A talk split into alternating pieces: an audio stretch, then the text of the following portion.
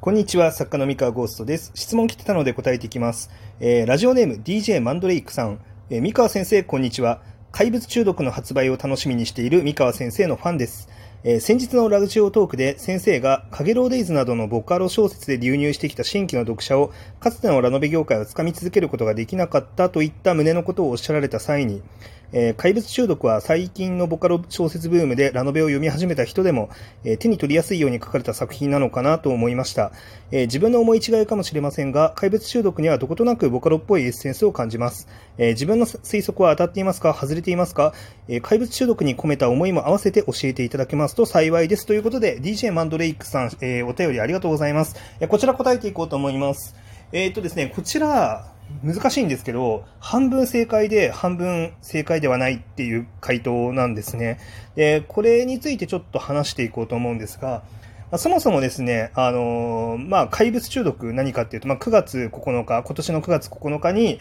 えー電撃文庫さんから発売予定の、まあ、ライトノベルなんですが、えーわ僕ですね、こちら、えーっと、何年前だったかな？えーコロナ禍入ってすぐぐらいの頃に、まあ、この作品作りたいなと思ってこう構想を固めていたんですけれども、えーこの作品ですね実はあのもともと漫画にしたかったんですね。えーとまあ、とあるルートから、まあ、ちょっといいわゆるそのジャンプ系といいますかその少年誌系の、えーところでの連載だったり、まあ、あるいはその少年誌系のアプリでの連載っていうのを目指して、まあ、企画をあの練っていたんですね。まあ、といっても、まあ、本格的に進めましょうねって編集さんと話してたわけじゃなくて、まあ、そういうところで連載したいなと思って自分の手元で、えー、なんかこう、こねこねとやっていた作品で、まあ、あの、この漫画家さんとなんか一緒にこう企画チャレンジ、あの、ネーム会議に出すのチャレンジしましょうかみたいな感じで、まあいろいろ話してたんですけれども、あの、まあ、紆余曲折ありですね、まあそのルートからちょっと、えー漫画にするのが、まあなかなか、なんかこう、難しそうというか、ハードルが高いなということで、こう、なかなかうまく進まないでいて、で、まあ、その、一緒にいろいろ話していた漫画家さんも、まあ、ちょっとこう一旦この企画は三河さんにちょっとお返ししますと。で、まあ、ちょっと、あの、なかなか、あの、書き、ここれで、ま、完成させていくのはちょっと難しいと思うので、みたいな感じになってて、まあ、ちょっと、企画が若干浮いてたんですね。で、あの、その企画を持て余していったときに、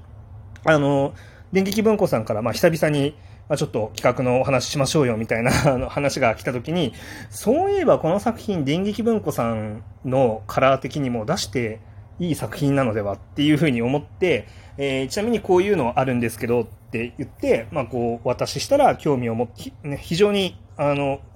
大きい興味を持っていただいて、まあ、それであの今回出版させていただくっていうあの形になっております。えーなのでですね、あの、もともとこの作品は僕はその漫画でやろうとしてたんですね。で、漫画でやろうとしていた作品をこっちに持ってきたっていう感じなんですが、えーっと、ということはですよ、まあ、何かっていうと、ボカロを意識していたわけではないんだけれども、まあ、今のあの漫画、漫画として若い人たち、10代のまあ中高生の子たちに、えーこうなんか王道の作品として、こうしっかり刺さる形で、まあ、読んでもあのもらえるにはどうすればいいかなっていうのをいろいろ考えた結果にできたのが、まあ、怪物中毒で、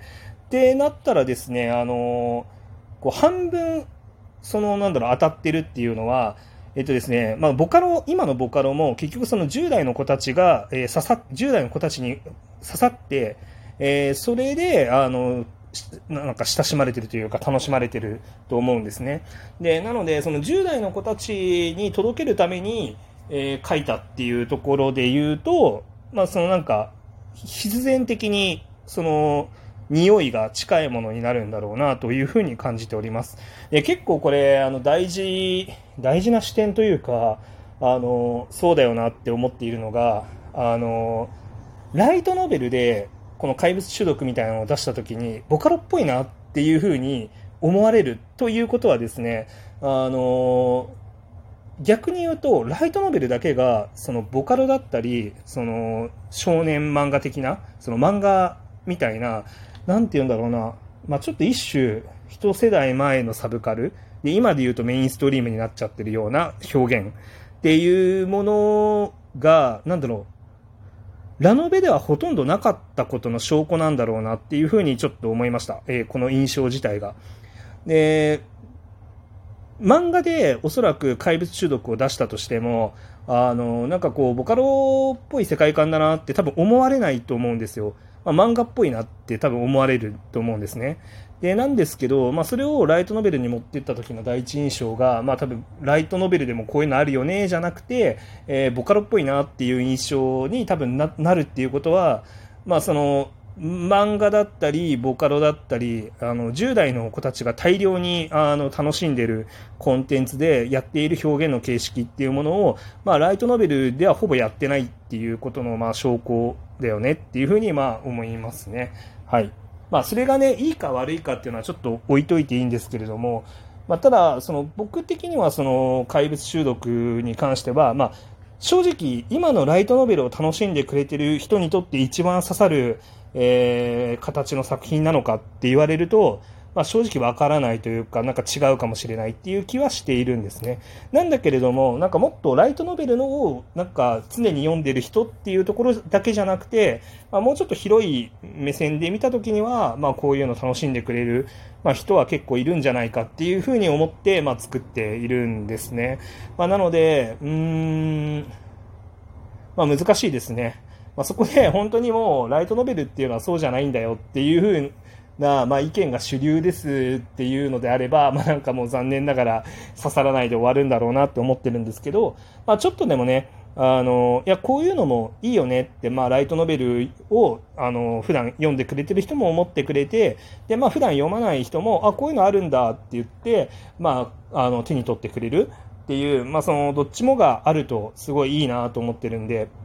で、ただですね、こう、ライトノベル普段買わない人が、あの、お、なんか面白そうなのあるじゃんって気づくためには、ある程度やっぱりそのライトノベルの界隈の中で話題になって、で、こう、面白いね、面白そうだねっていう風になって、まあ、それの話題が外側、界隈の外側にまで届いて、あの、初めて、まあ、気づかれることだと思うので、まあ、ぜひね、あの、DJ マンドレイクさん、あの楽しみにしてくれているのであればですね、まあ、あのたくさん盛り上がってほしいなと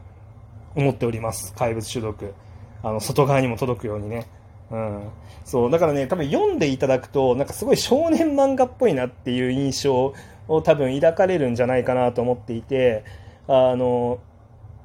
結構ね、まあでも少年漫画として面白く作ってるはずなんですよ。でもアクションシーンとかも、まあ、結構派手ですし、あの主人公とその相棒の男友達男友達っていうか、まあ、相棒の男みたいなのがいたりとか、まあ、あとはそのヒロインもなんて言えばいいのかなこ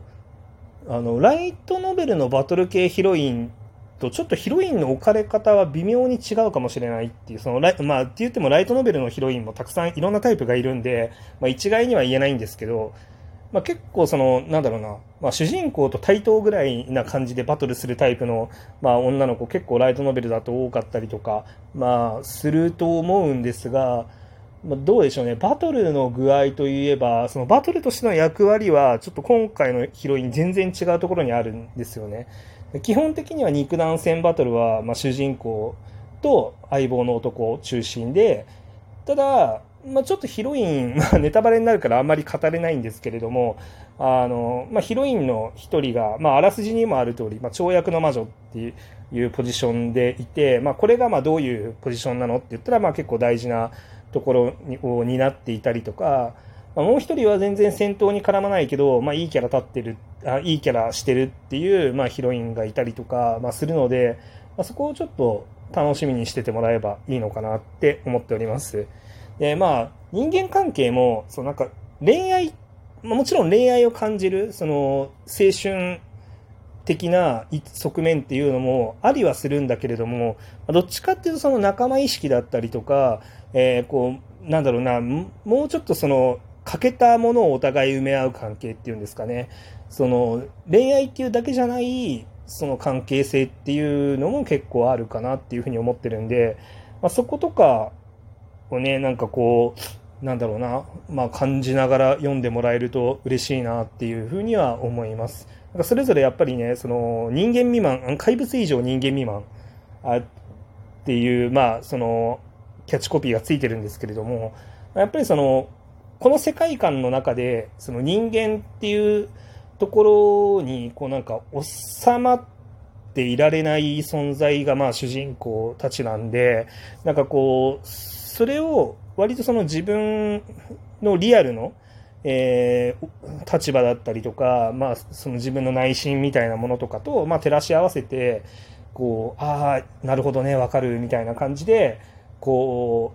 う、しみるように読んでくれると、まあ嬉しいなっていう。まあただまあ読み方まではね、あの、基本的には、あの、そんな規定はしないんですけれども、まあ、まあ書き手の思いとしてはね、はい、そんなことを思いながら、まあ書いております。と言ってもね、まだ発売まで、えー、時間ありますのでね、えー、9月9日なんで、あもうちょっとね、時間いただきますけれども、発売されたらぜひね、あの、自信作でありますので、はい、読んでいただければと思っております。